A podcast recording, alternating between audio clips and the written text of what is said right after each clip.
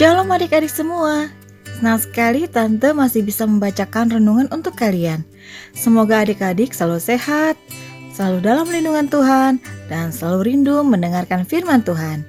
Biarlah renungan hari ini boleh masuk dalam hati dan pikiran adik-adik dan memberikan hikmat dan pengetahuan akan firman Tuhan. Dan firman Tuhan ini menjadi pelita dan terang bagi hidup adik-adik.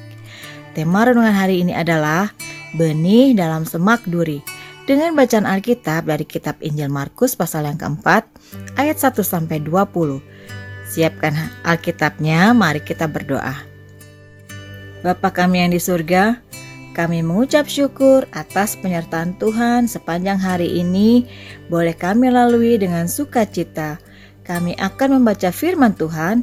Biarlah firman yang kami baca dapat kami mengerti seturut kehendak-Mu. Kirimkan Roh Kudus untuk mengajar kami. Terima kasih Tuhan, dalam nama Tuhan Yesus kami berdoa dan mengucap syukur. Amin. Markus 4 ayat 1 sampai 20 dengan judul perikop Perumpamaan tentang seorang penabur. Pada suatu kali Yesus mulai pula mengajar di tepi danau, maka datanglah orang banyak yang sangat besar jumlahnya mengerumuni dia, sehingga ia naik ke sebuah perahu yang sedang berlabuh, lalu duduk di situ. Sedangkan semua orang banyak itu di darat, di tepi danau itu, dan ia mengajarkan banyak hal dalam perumpamaan kepada mereka. Dalam ajarannya itu, ia berkata kepada mereka, Dengarlah, adalah seorang penabur keluar untuk menabur. Pada waktu ia menabur sebagian benih itu jatuh di pinggir jalan. Lalu datanglah burung dan memakannya sampai habis. Sebagian jatuh di tanah yang berbatu-batu yang tidak banyak tanahnya.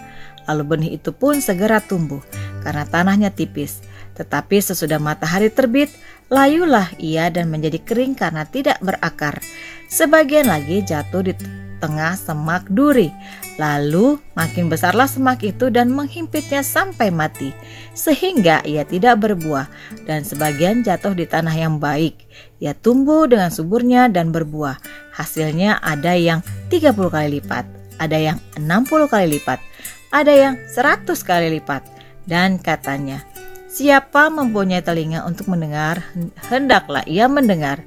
Ketika ia sendirian, pengikut-pengikutnya dan kedua belas murid itu menanyakan dia tentang perumpamaan itu. Jawabnya, Kepadamu telah diberikan rahasia kerajaan Allah, tetapi kepada orang-orang luar segala sesuatu disampaikan dalam perumpamaan, supaya sekalipun mereka melihat, mereka tidak menanggap, sekalipun mendengar, mereka tidak mengerti, supaya mereka jangan berbalik dan mendapat ampun.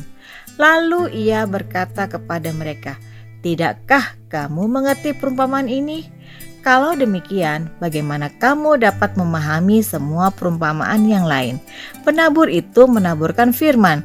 Orang-orang yang di pinggir jalan tempat firman itu ditaburkan ialah mereka yang mendengar firman, lalu datanglah iblis dan mengambil firman yang baru ditaburkan di, da di dalam mereka. Demikian juga yang ditaburkan di tanah yang berbatu-batu. Ialah orang-orang yang mendengar firman itu dan segera menerimanya dengan gembira. Tetapi mereka tidak berakar dan tahan sebentar saja. Apabila kemudian datang penindasan atau penganiayaan karena firman itu, mereka segera murtad. Dan yang lain ialah yang ditaburkan di tengah semak duri itulah yang mendengar firman itu.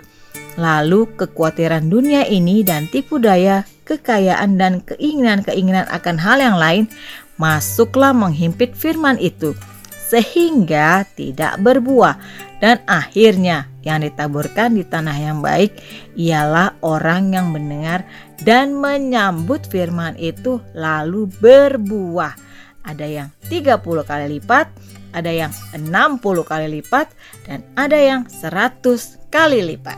Demikian firman Tuhan hari ini. Adik-adik, gambaran yang ketiga tentang hati manusia yang dipaparkan melalui sebuah perumpamaan oleh Tuhan Yesus adalah seperti semak berduri. Sebagian lagi jatuh di tengah semak duri, lalu makin besarlah semak itu dan menghimpit sampai mati sehingga ia tidak berbuah.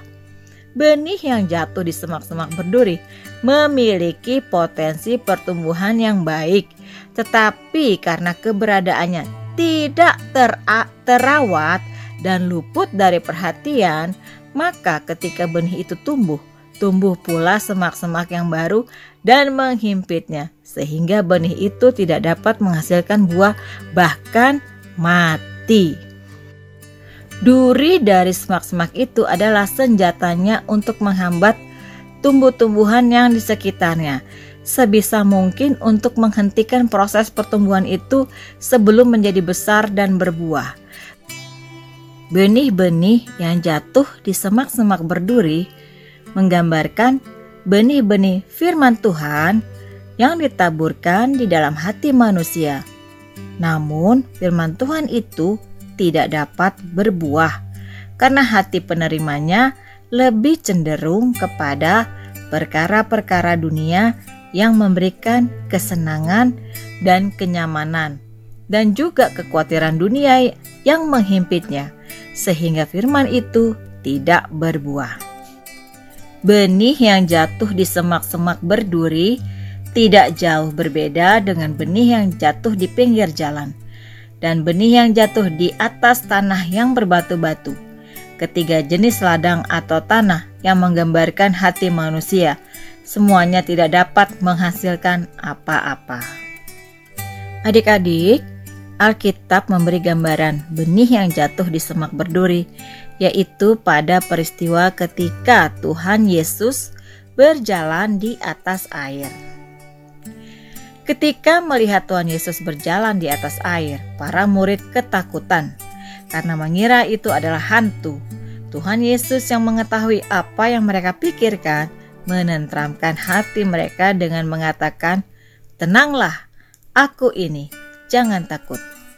Petrus yang begitu bergembira memberi respon yang menantang.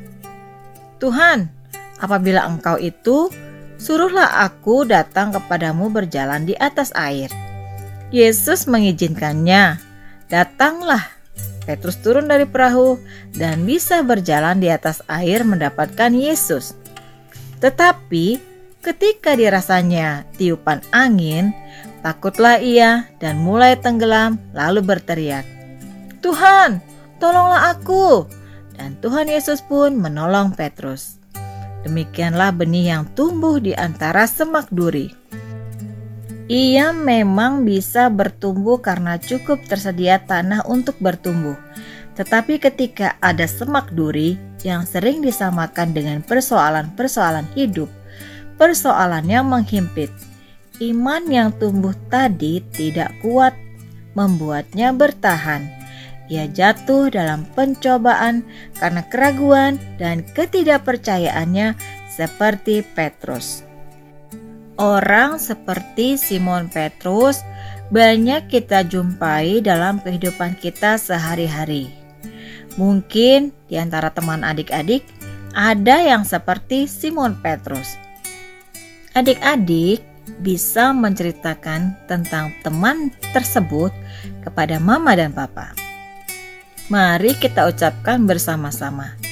Aku hendak percaya dan berserah terus kepada Tuhan. Sekali lagi, aku hendak percaya dan berserah terus kepada Tuhan. Mari kita berdoa.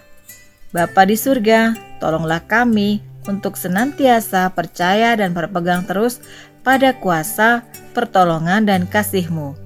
Terima kasih Tuhan, dalam nama Tuhan Yesus. Amin. Demikian renungan hari ini. Mari kita selalu percaya dan berserah terus kepada Tuhan, supaya benih yang ditabur dalam hati kita bisa tumbuh dan berbuah berlipat-lipat kali ganda. Tuhan Yesus memberkati.